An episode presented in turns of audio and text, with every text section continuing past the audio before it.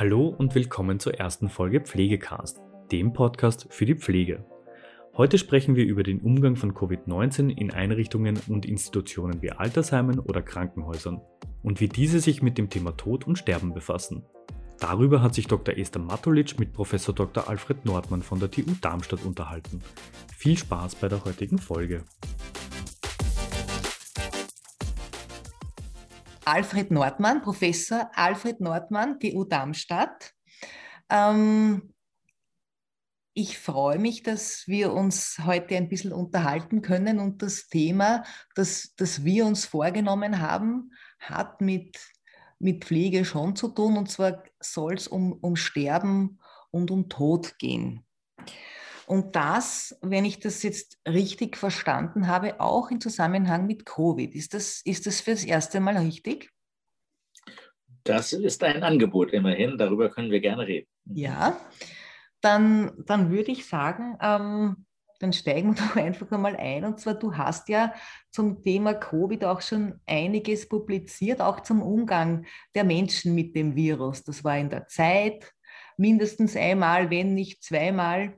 Äh, und hast da, wenn ich das richtig im Kopf habe, dich auch, auch einmal ganz speziell zum Umgang äh, geäußert. Also wie geht man, was, wie geht man um äh, in unterschiedlichen Einrichtungen, Institutionen mit dem Virus? Es werden die Masken getragen, das macht was mit den Menschen. Und war dieses ein Thema, das dich auch zum, zum Sterben und Tod gedanklich geführt hat oder ist das völlig unterschiedlich voneinander zu sehen? Nein, das hängt sehr eng zusammen. Also ich sollte vielleicht äh, erstmal gestehen, mhm. dass ich das als Philosoph betrachte und als Technikphilosoph insbesondere. Ja. Das heißt, ich habe einen bestimmten Blickwinkel darauf. Und äh, ich frage mich natürlich schon, äh, was kann dieser Blickwinkel auch zur Debatte beisteuern? Kann da etwas entdeckt werden, was auch vielleicht für andere äh, aufschlussreich ist, Einsichten verschafft. Also äh, es geht mir jetzt nicht darum, hier irgendwelche großen äh, Wahrheiten und äh, end endgültigen Diagnosen irgendwie zu verkünden, sondern eher tatsächlich zu sehen, was passiert, wenn wir eine bestimmte äh, Sichtweise einnehmen. Und äh, die Sichtweise, die ich eben nehme, ist eine eher technikphilosophische. Das heißt, ich sehe das ganze Problem, das sich mit der Pandemie für uns ergeben hat und nicht nur für uns, sondern für jede Gesellschaft, als ein im Grunde technisches Problem. Wir versuchen, dem Infektionsgeschehen Herr zu werden, so sagt man das ja gerne.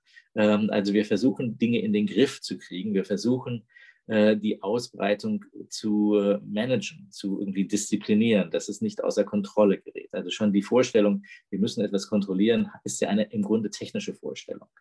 Und das sind jetzt natürlich nicht nur Techniken im Sinne von irgendwelchen Apps oder irgendwelchen äh, Maschinen, die wir in den Krankenhäusern brauchen, sondern das ist unsere gesamte Anstrengung, ist eine technische Anstrengung. Also irgendwie dafür zu sorgen, dass dieses Virus eben äh, unser Leben nicht zu sehr durcheinander bringt äh, und vor allem, und jetzt kommen wir schon auf den Tod und das Sterben, und vor allem dafür zu sorgen, dass eine bestimmte Qualität der Zivilisation erhalten bleibt. Also ich glaube, es geht uns von vornherein ganz, ganz stark darum, bestimmte Zustände zu verhindern. Und der Zustand wird ja auch immer wieder benannt von der Politik. Der Zustand ist der, dass die Intensivstationen überfüllt sind, dass, es, dass die kranken Menschen nicht mehr aufgenommen werden können, dass das Sterben selbst gewissermaßen außer Kontrolle gerät. Und das ist unserer Zivilisation, dem, was wir erreicht haben, äh, nicht gemäß. Das ist eigentlich, das ist eigentlich die Katastrophe, vor der wir uns schützen wollen und vor der wir uns ja relativ gut auch geschützt haben. Ähm, das ist ja ganz gut gelungen, diese technische Anstrengung.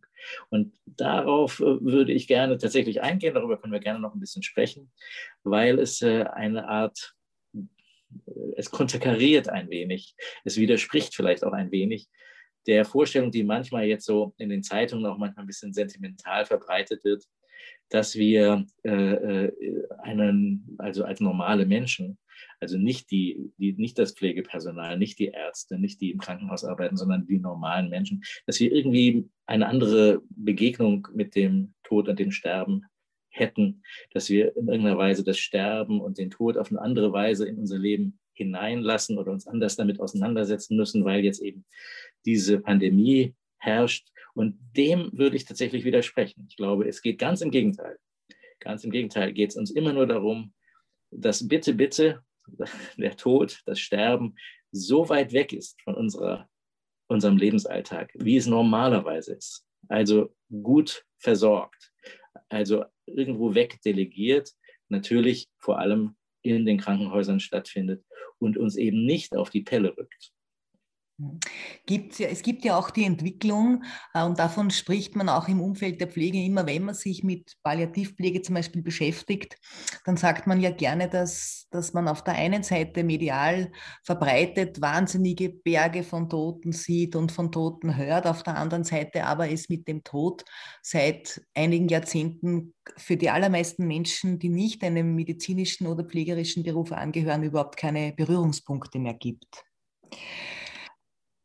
Ist das jetzt auch etwas, worauf du abheben willst, wenn du sagst, man versucht das Sterben so weit als möglich zu kontrollieren? Und wenn ich dich richtig verstanden habe, dann geht das auch ein bisschen in die Richtung, es, es gibt vielleicht Dinge, die sich, die, sich, die, sich, die sich zwar kontrollieren lassen, aber es ist die Frage, um welchen Preis? Das ist genau richtig. Also genauso sehe ich das. Also ich glaube, die Berührungsangst die viele Menschen haben, die äh, beherrscht äh, das ganze Geschehen und die ist ungebrochen. Die ist ungebrochen. Deswegen sind ja die Schreckensbilder, die wir vor Augen haben, sind ja Bilder gewesen aus Norditalien oder eine Zeit lang in New York City und so weiter, wo tatsächlich äh, die, die, die Flure der Krankenhäuser überfüllt waren, wo die Leichen nicht mehr richtig begraben werden konnten und so weiter und so fort. Das sind Bilder, von denen wir hofften, dass wir die als Zivilisation sozusagen hinter uns gelassen haben. Das ist natürlich ein aus pflegerischer Sicht bestimmt sehr merkwürdiger, äh, äh, eine sehr merkwürdige Vorstellung von dem, was Fortschritt bedeutet. Ja?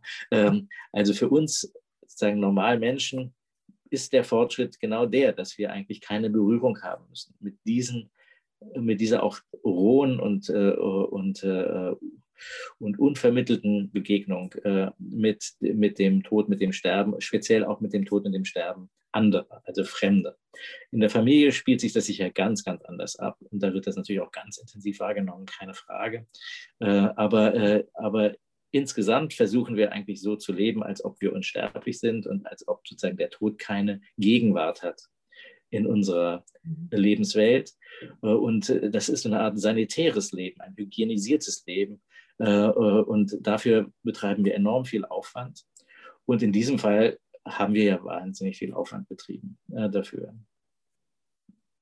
Das heißt also, es ist etwas, von dem du sagst, dass dem begegnen wir schon grundsätzlich. Und jetzt im, im Umfeld von Corona hat sich das noch einmal zugespitzt, dieses hygienisierte Leben, dieses kontrollierende. Ich weiß nicht, ob es sich zusätzlich zugespitzt hat oder ob es einfach eine, eine, ein Grundthema war, also wenn es darum ging, diese Katastrophe zu definieren. Äh, ich würde nochmal ein Gegenbild aufrufen. Ich hoffe, das ist jetzt nicht irgendwie kontrovers und ich äh, ähm, äh, weil ich natürlich auch sehr wenig weiß über die Lebenswirklichkeit. Äh, ich selbst bin ja auch jemand, muss ich auch sofort zugeben, der diese Berührung auch nicht erfahren hat. Äh, ich bin ja auch sozusagen ungeschoren bis jetzt davon gekommen, sowohl in der Familie als auch äh, in meinem unmittelbaren Umfeld, habe ich diese Begegnung mit dem Tod ja nicht gehabt, schon gar nicht jetzt in dieser Corona-Zeit.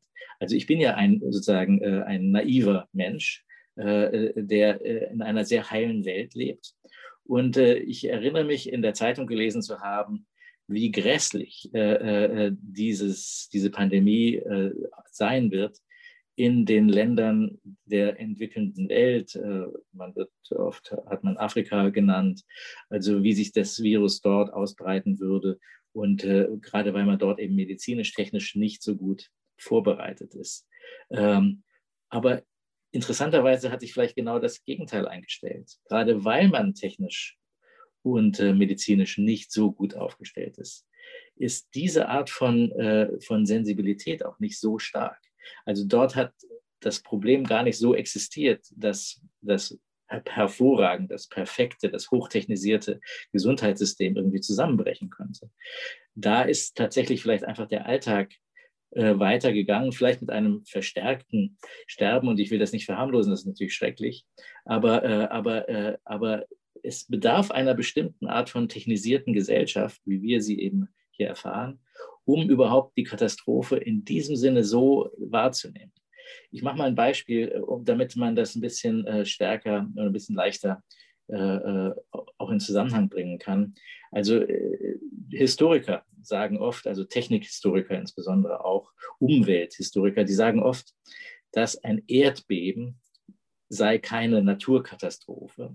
Es gibt gar keine Naturkatastrophe. Ein Erdbeben ist dann eine Katastrophe, wenn es dort stattfindet, wo eine Stadt steht, die eben irgendwie auch natürlich schlecht gebaut ist. Also das hängt sehr stark von der Qualität unserer Gebäude ab, der Siedlungsform, die wir äh, gewählt haben, ob sich ein Erdbeben als Katastrophe darstellt oder nicht. Äh, einfach so in der Natur ist es nichts weiter als ein Erdbeben. Und so ist das ja auch mit diesem Virus. Ähm, das ist auch kein bloßes Naturprodukt, sondern wie sich dieses Virus äh, darstellt, wie es uns äh, bewegt, wie es unsere Lebenswelt durcheinander bringen kann. Das hängt natürlich sehr stark von den Strukturen ab, die da, die da schon mal sind, also die durcheinander zu bringen wären. Und dazu gehört insbesondere natürlich unser Gesundheitssystem, das, das viele als sehr fragil angesehen haben, das sich vielleicht letzten Endes als erstaunlich robust erwiesen hat und wo man natürlich aber auch ganz viele Vorkehrungen treffen musste und getroffen hat, um sicherzustellen, dass diese Krankenhausbetten eben nicht äh, zu knapp werden. Also mit der Technik kommt sozusagen die, die Kontrolle über bestimmte Erscheinungen und indem die Kontrolle so, so stark wird, wenn ich das jetzt richtig äh, verstanden habe, ähm, kommt auch so quasi vielleicht die, die, die, eine bestimmte Form von Verwundbarkeit auf uns zu. Ist das ja. Das ist tatsächlich genau das ist das Schöne eigentlich daran oder, äh, äh, oder Interessante vielleicht daran, dass die Technik eben einerseits tatsächlich kontrolliert und, äh, und uns, eine, uns ermächtigt natürlich und insbesondere auch natürlich auf den Intensivstationen ungeheuer ermächtigt, wenn es um die Behandlung von Schwerkranken geht. Äh, aber gleichzeitig ist sie ein, tatsächlich äh, ist sie äh, empfindlich, sensibel und sie ist fast so eine Art Seismograph, also an der Technik selbst und an, der, an dem Zustand der Technik äh, können wir gewissermaßen ablesen, die Gefährdungen, die uns gegenüberstehen.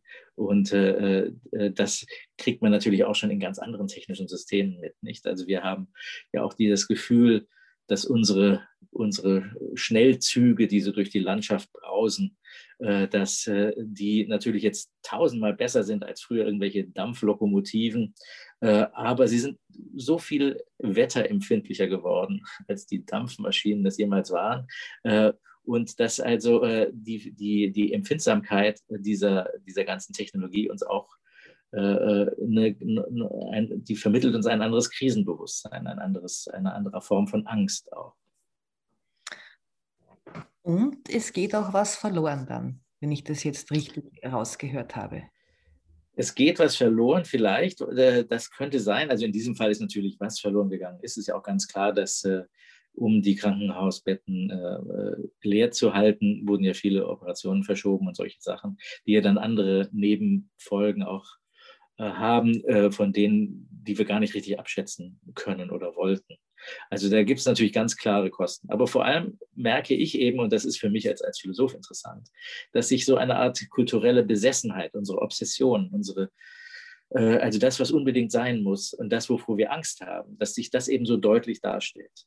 Und da würde ich tatsächlich eben meinen, dass es, äh, dass es sehr, sehr schwer ist. Und wir merken das der Politik ja auch an, äh, wo ja jetzt durchaus versucht wird, immer wieder auf das Schicksal auch der Verstorbenen hinzuweisen, dass es eigentlich sehr, sehr schwer ist, diesen, äh, diesen äh, Tod, also das, was eigentlich das, das Schreckliche an dieser Pandemie ist, zu vergegenwärtigen. Dass wir im Grunde, obwohl wir nichts anderes tun, als Tag und Nacht äh, oder, oder diese Statistiken anzuschauen und die Zeitung zu lesen äh, äh, und darüber zu diskutieren, obwohl wir das tun, wir eigentlich immer noch, und zwar auch sehr erfolgreich, dieses Sterben äh, äh, auf Abstand halten und uns dem nicht wirklich konfrontieren müssen.